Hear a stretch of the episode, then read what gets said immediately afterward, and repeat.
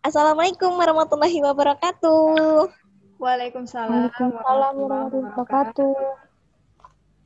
Alhamdulillah, welcome back to Ngobrol, ngobrol-ngobrol, ngobrol-ngobrol berfaedah bersama DPA Audit Serving. Oke, guys, pada hari ini, di momen yang saat ini, kita akan lanjutkan pembahasannya kita. Tapi sebelum itu, kita ucapkan dulu basmalah ya, supaya berkah. Bismillahirrahmanirrahim. Nah, di podcast sebelumnya kita kan udah ngebahas makhorizal huruf al-halak ya kan. Tapi kemarin itu kan cuma ada Uhyani dan Uhfira. Nah, hari ini sebelum kita lanjutkan ke pembahasan makhorizal huruf berikutnya, kita coba review dulu biar semakin ingat ya kan. Nah, ini di kesempatan kali ini alhamdulillah Kak Hil bisa membersamai kita. Jadi, Ana persilahkan nih untuk Kak Hilda review dulu dong Kak Hil podcast yang sebelumnya. Pastinya kakak udah dengerin kan? Udah, alhamdulillah. Alhamdulillah. Ada yang mau ditambahkan kak? Atau ada yang ingin diluruskan? Tapi suaranya agak suaranya agak putus-putus. Suara kakak putus-putus nggak? Lancar kak, sama Vira lancar. Iya nih enggak sih kak. Lancar. Hmm. Udah, kita mulai. Boleh kak. Tafadhol kak. Pembahasan eh, pembahasan lalu tentang apa ya? Oh, oh, oh. Al-halak al-halak huruf ya. al-halak. Iya kak. Iya kak, review aja.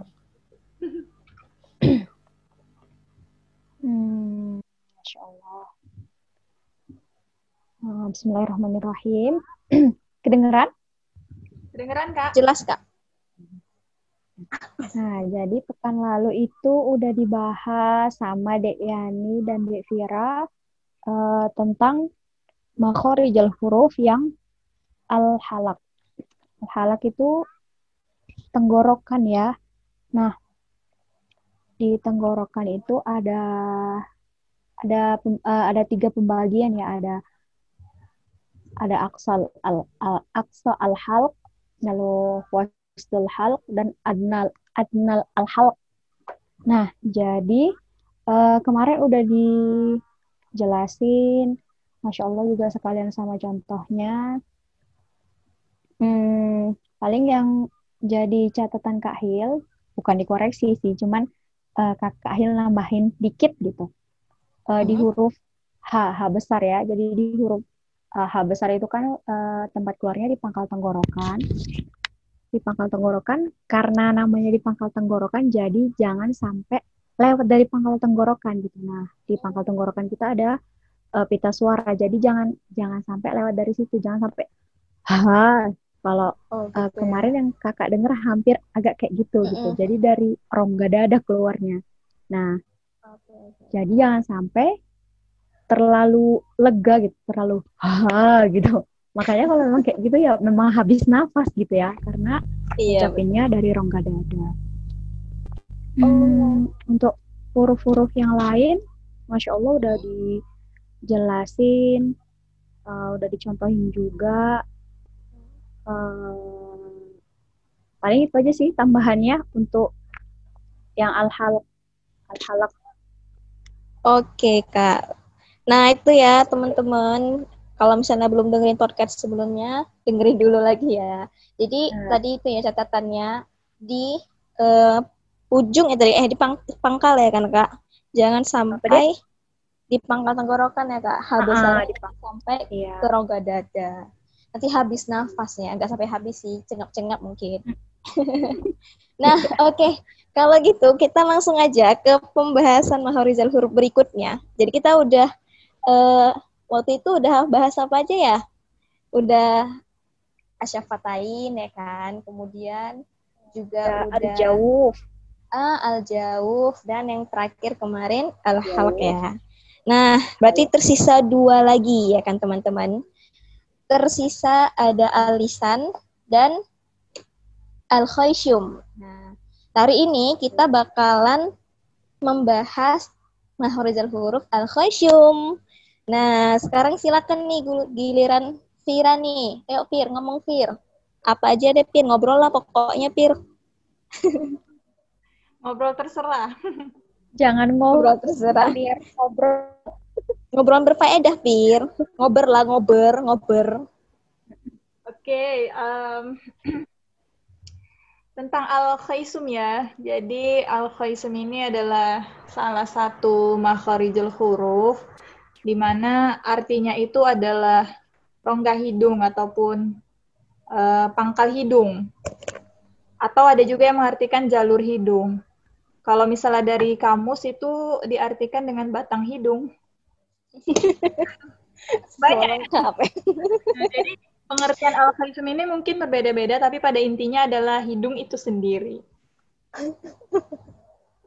Hidung itu Ya, boleh, bagian dari makhari- makharijul huruf karena dari sana ada uh, keluar salah satu huruf hijaiyah. Ciri-cirinya itu jika kita tuh menutup hidung saat membunyikan huruf tertentu, nah bunyi huruf itu akan terdengar aneh kalau misalnya kita tutup hidung atau suaranya itu kurang sempurna gitu. Sebab memang hidung eh hidung eh, huruf itu tuh keluarnya dari dari rongga hidung. Nah, kalau misalnya hurufnya, kalau ditanya hurufnya, huruf-huruf yang keluar dari jalur hidung dari al-khaisum ini adalah huruf-huruf gun- gunnah ya atau dengung.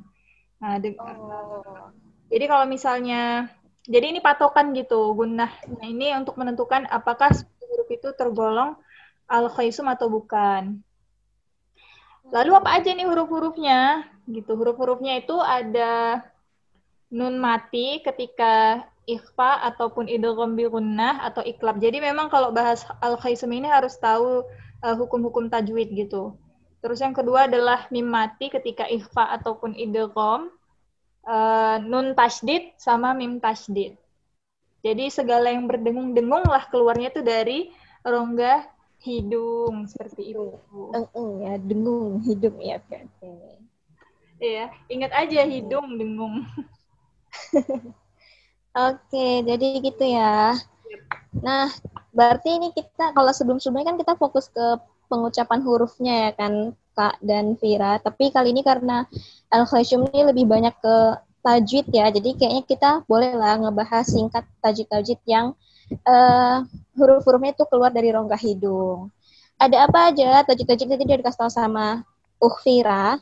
Sekarang kita akan coba bedah mulai dari hukum apa nun mati ya. Nah, boleh nih Kak Hil dari apa tadi ada ikhfa hakiki coba Kak Hilda.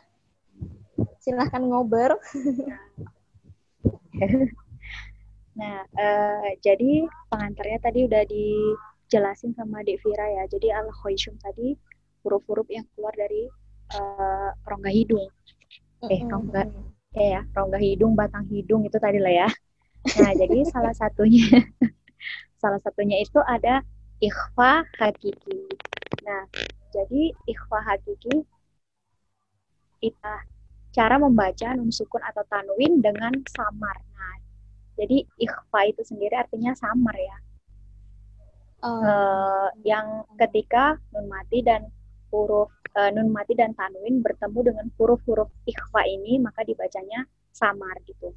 Nah, eh, maksudnya samar di sini tuh ya pertengahan antara izhar dengan idgham. Mungkin memang sebelumnya kita belum masuk ya hukum izhar dan idgham ini. Memang harusnya urutannya ikhfa hakiki itu agak bawah tuh, cuman nggak apa-apa gitu. Karena hurufnya ini yang paling banyak, nggak apa-apa lah ya Iya. kita awalkan.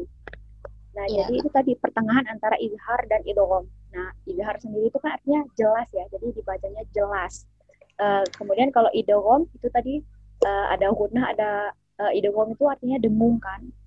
Jadi ikhfa ini tadi pertengahan antara izhar dan idgham gitu. Oh.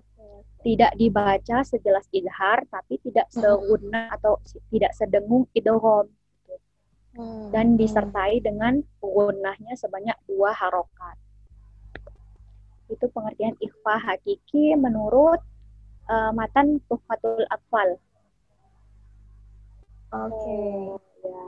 Di, diberi na- dia kenapa diberi nama ikhfa hakiki? Karena itu tadi untuk membedakannya dengan hukum ikhfa yang satu lagi. Jadi ikhfa itu ada dua ya, ada ikhfa hakiki, ada ikhfa syafawi. Oh, oke. Nah, berarti ikhfa syafawi itu bagian Dek Fira ya atau Dek Yani? Uh, Fira kak. Oke. Fira oke. Eh rusuh aku lapir. Ya udah kita. Oh, Masya Allah, pas tabikul khairat. Oke, ada contohnya nggak Kak Hil? Nah, eh, Udah kita akan eh, udah sampai pengertian tadi ya. Nah, kemudian Mm-mm. kan sebenarnya karena huruf ikhfa ini banyak gitu, 15. Jadi Mm-mm. Oh. sebetulnya nggak usah dihafal, yang perlu dihafal yang izhar, idgham, eh, sama hukum eh, sama satu lagi hukum iklab namanya. Nah, jadi kalau Oh. udah hafal yang tiga itu tadi izhar halqi, kemudian id- idgham, lalu iklab. Mm-mm. Nah, dengan sendirinya huruf sisanya itulah huruf eh, ikhfa syafawi gitu. Nah, jadi eh, sebetulnya kalau di matan Tuhfatul Atfal itu dia ada cara singkat menghafal hurufnya, tapi dia apa ya huruf huruf depan dibuat jadi satu kalimat gitu. Tapi yang diambil hanya huruf-huruf depannya aja karena Kak Hil tuh nggak hafal formulanya, rumusnya, jadi kita langsung ke hurufnya aja ya, yang 15 itu Oke. tadi. Jadi ad- hurufnya itu ada 15, ada huruf dal, Mm-mm. lalu sin, Kak. shin. Ini mau ditulis Dek Fir atau nanti aja? Eh, sepertinya nggak usah sih kak. Gak usah, oke. Oke. Jadi ada huruf dal, sin, qaf, shin, jim, kaf, sa, za, zal ya zal, sa, zo, lalu bo, ta, fa, za, dan po. Eh, to tadi udah ya. To, zo itulah pokoknya. To, zo, Iya Kak. sama yang tadi. Nah, jadi ada 15 huruf. Jadi menurut kakak emang ini nggak perlu dihafal karena terlalu banyak ya. Jadi ingat aja huruf sisanya. Jadi huruf hijaiyah itu kan ada 28. Nah, enamnya itu merupakan huruf izhar halqi, enamnya lagi huruf, huruf idgham. Di idgham sendiri bagi dua kan bihuna sama Iya, Kak. bilawuna. Lalu satu huruf iklab. Eh, kemudian sisanya itu yang 15 adalah huruf ikhfa gitu. Wah. Nah, huruf-hurufnya udah. Lalu sekarang cara membacanya. Nah, cara membaca eh, hukum ikhfa hakiki ini dengan menyamarkan nun sukun atau tanwinnya dan lidah lidah kita bersiap-siap mengucapkan huruf setelah nun sukun atau tanwin gitu. Jadi eh, kalau misalnya huruf eh, nun nun sukun itu eh, nun itu kan eh, makrojnya antara ujung lidah ketemu ke langit-langit bagian atas kan.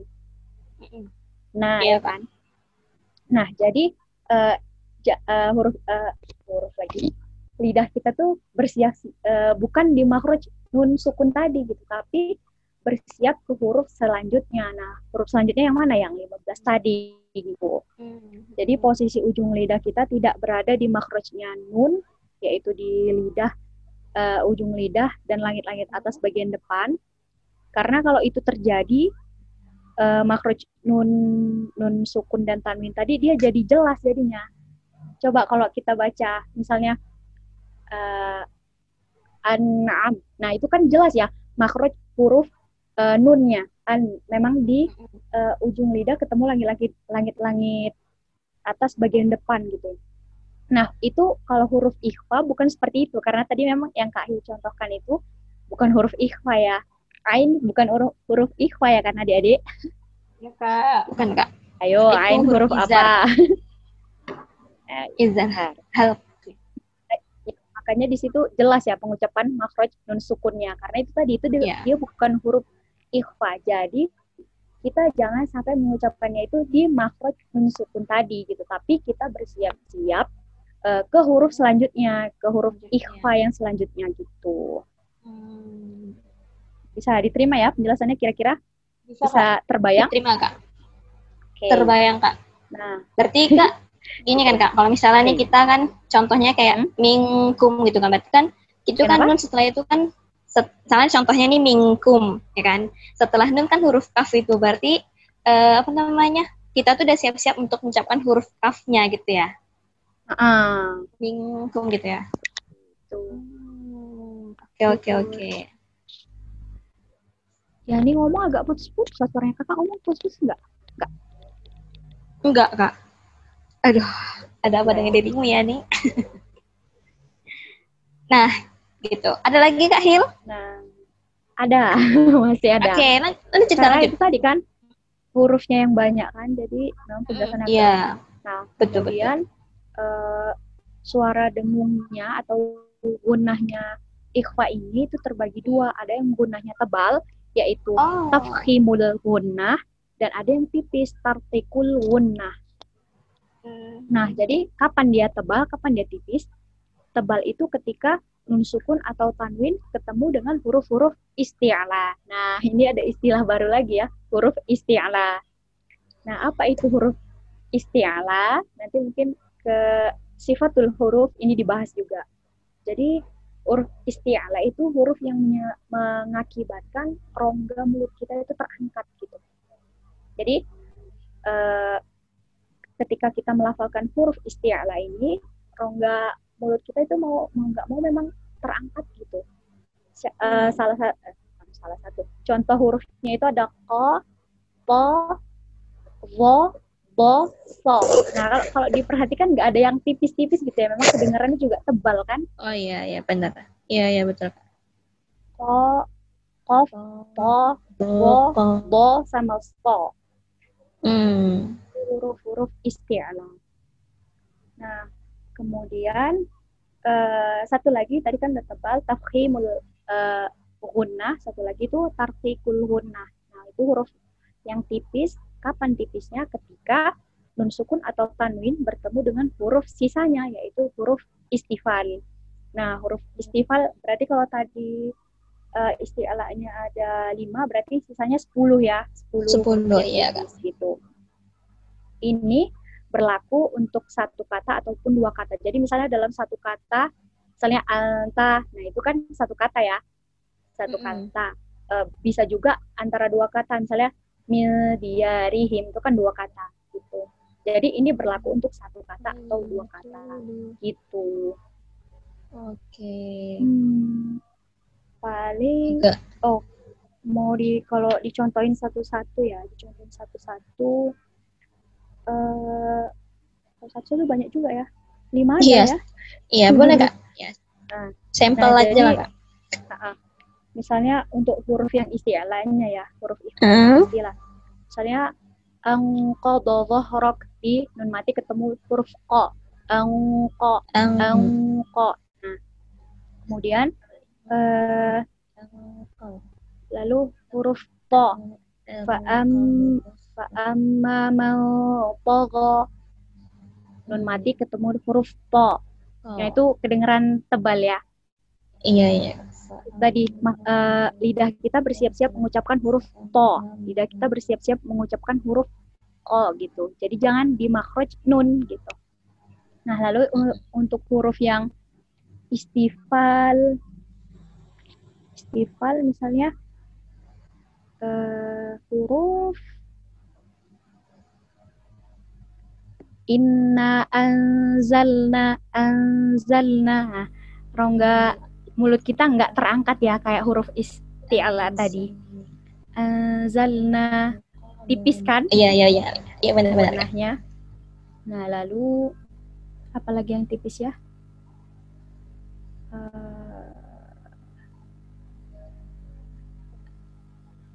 Eh, Milja hmm, hmm. huruf kaf juga tipis tuh huruf kaf misalnya mingka mingka nah, tipis kan Iya, Kak. Tahu gunanya nggak setebal huruf isti'ala tadi. Nah, mungkin itu penjelasan tentang ikhfa hakiki. Oke, nah itu dia ya teman-teman. Jadi emang cukup agak banyak karena huruf-hurufnya juga banyak kan. Jadi teman-teman bisa belajar lagi di referensi yang insya Allah akan diterapkan juga oleh kita. Nah lanjut nih, selanjutnya itu masih di hukum nun mati. Sekarang kita masuk ke idegom. Oke, ya persilahkan kepada Yani. nah, oke ngobrol dulu sama ngomong sendiri ya. Jadi selanjutnya kita nih eh, bahas idegom ya. Jadi ini kayaknya udah gak asing banget buat teman-teman semua ya untuk kita semua sih pastinya. Jadi idegom itu kan artinya memasukkan ya. Jadi kalau kata Tira secara harfiah, secara harfiah, secara ya itulah ya. Jadi secara pengertiannya idgham itu memasukkan huruf yang pertama ke dalam huruf yang kedua sehingga menjadi satu huruf yang bertasdid. Nah, jadi contohnya nanti kan terbagi dua ya seperti tadi dari bilang sama Kak Hilda ada idgham bigunah dengan bila gunah. Nah, untuk idgham bigunah artinya memasukkan yang disertai juga dengan dengung. Nah, contohnya nih mungkin tadi teman-teman agak bingung ya memasukkan huruf pertama, kedua gitu kan. Jadi contohnya kan huruf bigunah itu ada e, empat huruf ya, ada huruf ya, nun, mim sama waw. Nah, jadi kalau misalnya hukumnya itu ketika nun mati atau tanwin ketemu dengan empat huruf ini tadi huruf ya uh, huruf ya nun mim dan waw nah contohnya ini contohnya contohnya itu uh, ini nun mati ketemu huruf ya. Ya contohnya mayyakulu nah di situ ada nun mati ketemu dengan huruf ya. Nah jadi nun mati yang di situ itu kan ketemu huruf ya. Jadi ya-nya itu yang uh, seakan-akan bertasdid gitu. Jadi kan mayyakulu itu tadi teman-teman, jadi idgham memasukkan. Dan karena ini idgham biguna, so didengungkan ya. Nah, terus uh, untuk panjang harokatnya itu sekit, uh, ada dua sekitar dua harokat ya teman-teman. Jadi jangan sampai mayakulu tuh cuman idgham tapi tidak didengungkan. Jadi memang harus jelas ya uh, dengungnya, tuh, jangan sampai kelewatan. Nah, terus ada lagi idgham bila guna tapi itu tidak di uh, al khayshum ya kan. Jadi yang kita bahas idgham biguna aja. Oke. Okay. Next, ada apa lagi nih? Oh ya, Dek. Mungkin tadi uh, ada hmm. nggak hmm. catatannya di idgham uh, biguna? Misalnya idgham dia biguna. Uh, ikhfat hakiki tadi kan dia bisa di dua kata atau di satu kata. Jadi kalau idgham biguna ada nggak catatannya? ada catatan khususnya gitu. Soalnya Dari kayak fit dunia. Hmm. Nah, fit dunia oh, itu kan ya benar nah, itu kan iya benar kak. Itu kan nun mati ketemu ya. Hmm. itu adalah yang khusus. Apa namanya kak Hil namanya ya? Kak Hil juga lupa. Ya? Iya iya iya. Turut teringat setelah kakak bilang kak Hil itu oh ini itu ah. namanya izhar mutlak. Nah, iya mutlak, mutlak. bener. Baru ingat tadi hakiki mutlak hakiki yang mutlak nah kecuali Jadi, yang itu... seperti itu ya iya nanti aja itu kata-katanya kira-kira hah ada sekitar lima ya kak Iya sih, dari buku yang Kak Hil baca Iya kan? Ada, uh -uh. ada sekitar lima. Nah, apa aja? ah, itu ada Kak Hil tambahin ya. Iya Kak Hil, tambahin. Iya Kak Hil. Kebetulan lagi baca ini. Oh. Jadi itu ada uh, ada kata-katanya ada dunia, mm-hmm. ada bunyanun, ada kinwa kinwanun, lalu sinwanun. Hmm, jadi kalau dia di satu kata ternyata itu dihukumi izhar mutlak. Iya, izhar mutlak. Paling sering di Al-Qur'an dunia ya kan, Kak? dunia itu agak banyak tuh kita jumpai. Jadi Wah. bukan duia ya bacanya bukan duia ya, gitu. Bener bener bener bener. Pas banget nih. Oke, okay, ada lagi Kak Hil atau Vira yang mau nambahin? Uh, udah itu itu aja kayaknya. Iya. Itu aja ya. Oke, okay, next ya. Terus ada iklap ya kan? Ada iklap. Kalau iklap nih uh, artinya membalikkan ya atau merubah ya nun mati bunyi nun mati menjadi uh, mim mati ya kan. Nah, hukum iklab iklab berlaku ketika nun mati atau tanwin itu bertemu dengan huruf ba. Jadi hurufnya cuma satu, huruf ba. Dan ini paling gampang nih biasanya kalau di Al-Qur'an dia ditandai ada mim kecil gitu ya kan Kak setiap di mm -mm, mm -mm. Uh, di Al-Qur'an. Nah, jadi insya Allah ini membantu banget lah. Bentar ya, Uh. Kita. Ya, Uh gitu. Contohnya, eh, ini aku boleh lanjut nggak sih? Boleh, boleh. Boleh. Udah berapa udah berapa menit? Iya nih kak, ini lah nih kak. Eh, ini, ini mau dipersingkat. nah contohnya nih, ini banyak banget nih. Paling sering kita sih seringnya mimba di kita ya kan. Itu kan ada mimba dihim. Nah, itu itu paling contoh paling sering kita jumpai di Al-Qur'an. Nah, itu sih ini paling gampang karena ada tanda mim kecilnya tadi. Nah, next next next next kita ambil lima menit lagi ya. Eh, ada dua lagi nih soalnya belum dibahas. Oleh Vira, Vira nih Vira belum ngomong nih, belum ngober deh kak. Udah tadi di awal. Eh, jadi Udah tunggu, sedikit ini- lagi. ini nanti Vira yang ngomong, Vira yang nulis juga. Bisa nih, Kak. Bisa dikit-dikit Ya kali. Per. ya pelan-pelan aja. Mm-mm. Susah. Ya, Pir, ngober Pir, ngober. Gitu ya, oke.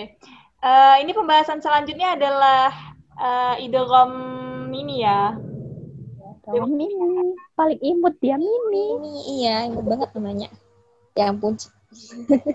ya, Pir, lanjut Pir. Terdistrak saya. Oke, jadi eh, kalau misalnya pengertiannya ini idgham tadi udah disampaikan ya ini ya kan, memasukkan atau mentasdidkan. Eh, sedangkan idgham ini dia disebut juga idgham tamat lain atau Hmm. adalah dua huruf yang sama. Gitu. Jadi Oh, eh, menurut ini. jadi dinamakan idgham mimi menurut istilah Hmm. bunyikan lafal dengan memasukkan atau mentasdidkan dua huruf yang sama menjadi huruf. Oh. Ya, hukum bacaannya apabila ada mim sukun atau mati bertemu dengan huruf mim. Ya kan, mim bertemu dengan huruf mim, mim sukun bertemu dengan huruf mim. Cara membacanya ialah menyuarakan huruf mim rangkap atau gunnah atau ditasdidkan. Yang disebut juga dengan bacaan idgham mimi ma'al gunnah. Contohnya, ilaikum mursalun. Jadi ilaikum mursalun itu didengungkan karena dia mim mati bertemu dengan mim.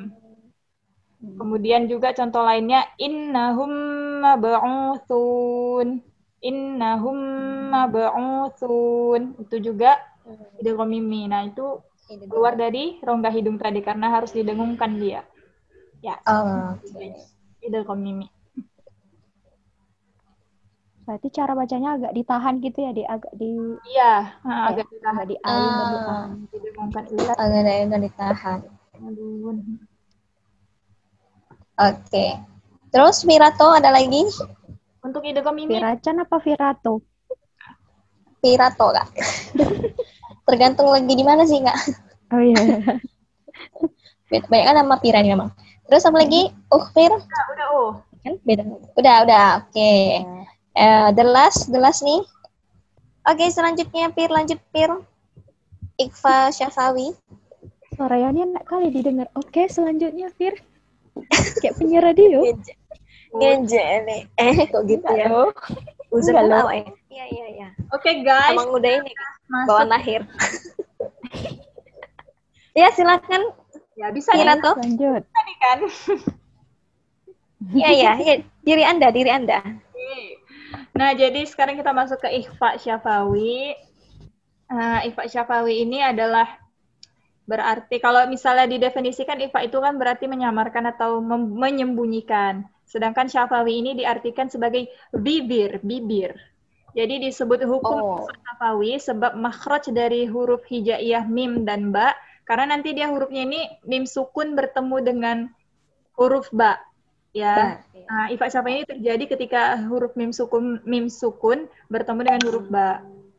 Nah, jadi syafawi tadi diartikan bibir karena eh makhraj dari huruf hijaiyah mim dan ba itu adalah pertemuan antara kedua bibir atas dan bibir bawah. Kita, kita udah bahas juga ya kan guys yang tentang bibir ya kan asyafatain. Iya, iya, benar. Nah, cara membacanya ini tidak sama Hmm. dengan hukum iklab ataupun idgham bihunna. Hmm. Nah, jadi jadi ini cara membacanya eh, mendengung ya se- sekitar 2 sampai 3 harakat atau satu setengah alif. Kalau misalnya nggak disertai mendengung nanti maka jatuh eh, jatuhnya hukumnya itu jadi izhar ya kan. Oh, Izhar. Hmm. Nah, jadi harus ada dengungnya tadi itu 2 sampai 3 harakat. Contohnya itu eh alam ya'lam bi anna Allah yara. Quran surah Al-Alaq ayat 14. Jadi alam ya'lam bi annallaha yara. Alam ya'lam mim mati bertemu dengan banyak tadi. Alam ya'lam bi annallaha yara. Jadi agak didengung dia 2 sampai 3 harakat. Contoh lainnya itu adalah Quran surah Al-Fil ayat 4 tarmihim bihijaratin min sijil tarmihim tarmihim bihijarah yang tadi mim bertemu dengan ba mihim Oh. bihijarah itu agak didengungkan dia. Nah inilah dia. Termasuk tadi uh, makhrajul hurufnya al khisum keluar dari rongga hidung. Karena berdengung. Itu guys. Oke, Virato, Vira, terima kasih. ya kak. Hmm, Apa kak? Kak Il mau nanya ini, mau, mau nanya. Oh, kamu nanya Uh. Silakan Kak Hilda. Kalau naik sama Vira nggak apa-apa, asal Iya, yang sama Yani. masih agak bingung. kenapa tuh kak Sama Yani juga kita kita diskusi. Oh, Agak alah, kena masih juga. agak bingung. eh masih agak bingung antara eh, iklab sama ikhfa syafawi gitu. Kalau sebetulnya hurufnya sama ya kan, sama-sama huruf ba gitu ya. Ba. Cuman kalau yang eh, dia nun mati atau tanwin, kalau yang ikhfa syafawi dia mim mati. Mim. itu kan uh, uh, mematik. Kalau kita li, kalau kita sekilas gitu ya, denger sebenarnya kayak hampir sama sih gitu. Yang satu contohnya yang iklab mim ba'di. Yang satu lagi tadi tarmihim bihija. Nah, itu kan bihijaroh. Nah, eh, Kak yang mau Kakak tanya itu di di bibir. Nah, di di apa ya? Di bentuk bibir saat mengucapkan ikhfa syafawi itu kira-kira bibirnya itu dikatupkan semua atau kira-kira masih ada apa ya masih ada udara atau apa yang bisa yang masih keluar gitu atau nggak ditutup sepenuhnya atau kayak mana gitu Pertanyaannya lumayan juga. Jadi kalau misalnya mm, ber, ber, berpedoman pada ini ya kak, ini Vira lihat dari bu artikel, ya. Jadi dia itu dia kayak mungkin kalau misalnya tadi yang iklab itu Mm. lebih ini dia dengungnya itu eng eng gitu loh kak. Kenapa Dengung dengung apa, jauh? Dia itu kayak dengungnya kenapa eng ujungnya itu kayak eng gitu kak. kayak ang mil NG. mil oh gitu Alam ya'lam Tarmihim. Allah ya roh. Bibirnya tetap mengatup sih ujungnya. Tetap mengatup secara sempurna. sempurna ya Sempurna. Enggak, kalau iklab enggak, Kak. kalau iklab kalau iklab gimana Eh, jadi kalau misalnya iklab dia bibir tidak tempel secara tidak menempel secara sempurna, tidak rapat secara sempurna. Kalau bisa ada sedikit rongga untuk eh antara dua bibir gitulah sedikit. Jadi dia memang kenapa kalau misalnya terlalu kalau dia menempel sempurna dia kayak seakan-akan mengucapkan mim tasdid jadinya. Padahal tadi kan iklab itu kan mengubah nun, ma- nun mati menjadi mim mati kan ya kan. Jadi jangan sampai tempel menempel sempurna gitu. Karena kalau nempel sempurna kan Hmm, kayak jadi mim bertasdid gitu kan kak jatuhnya. Nah berarti yang gitu. bisa disimpulin yang Mhm. nempel sempurna itu ikhfa syafawi ya. Mm-mm. Iya kak. Mengatup sempurna lah. Oke oke oke.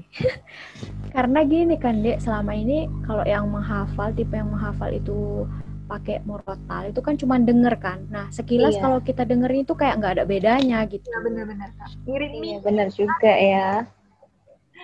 Iya betul betul. Nah, Kalaupun ada misalnya, kalaupun ada misalnya bacaan Kori, misalnya Syekh Misyari Roshid lah ya kan, kan nggak mungkin pas di zoom bagian bibirnya itu untuk kita nampak kan nggak mungkin kan. Dan nggak ada juga sih, dan nggak ada juga pasti beliau baca itu misalnya sambil sholat gitu kan.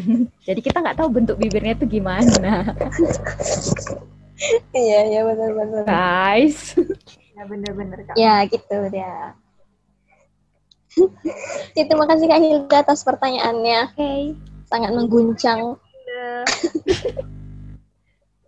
Mengguncang, aduh, mengguncang belum kita deh, mengguncang kan nanti kol-kol lah ya. Oh iya iya. Masya Allah, bahas ini bahan tertawaannya aja hukum tajwid ya. Iya kok. Masya Allah banget ya. Aduh ya ya. Oke. Udah udah udah semua ya kita bahas ya kan untuk eh, di Al Khayshum ini. Alhamdulillah berarti berakhir juga untuk episode kita yang kali ini teman-teman semuanya. Jazakumullah khair untuk Kak Fira, untuk Kak Vi, untuk Kak Hilda dan juga Kak Yani. Iya, Sama-sama.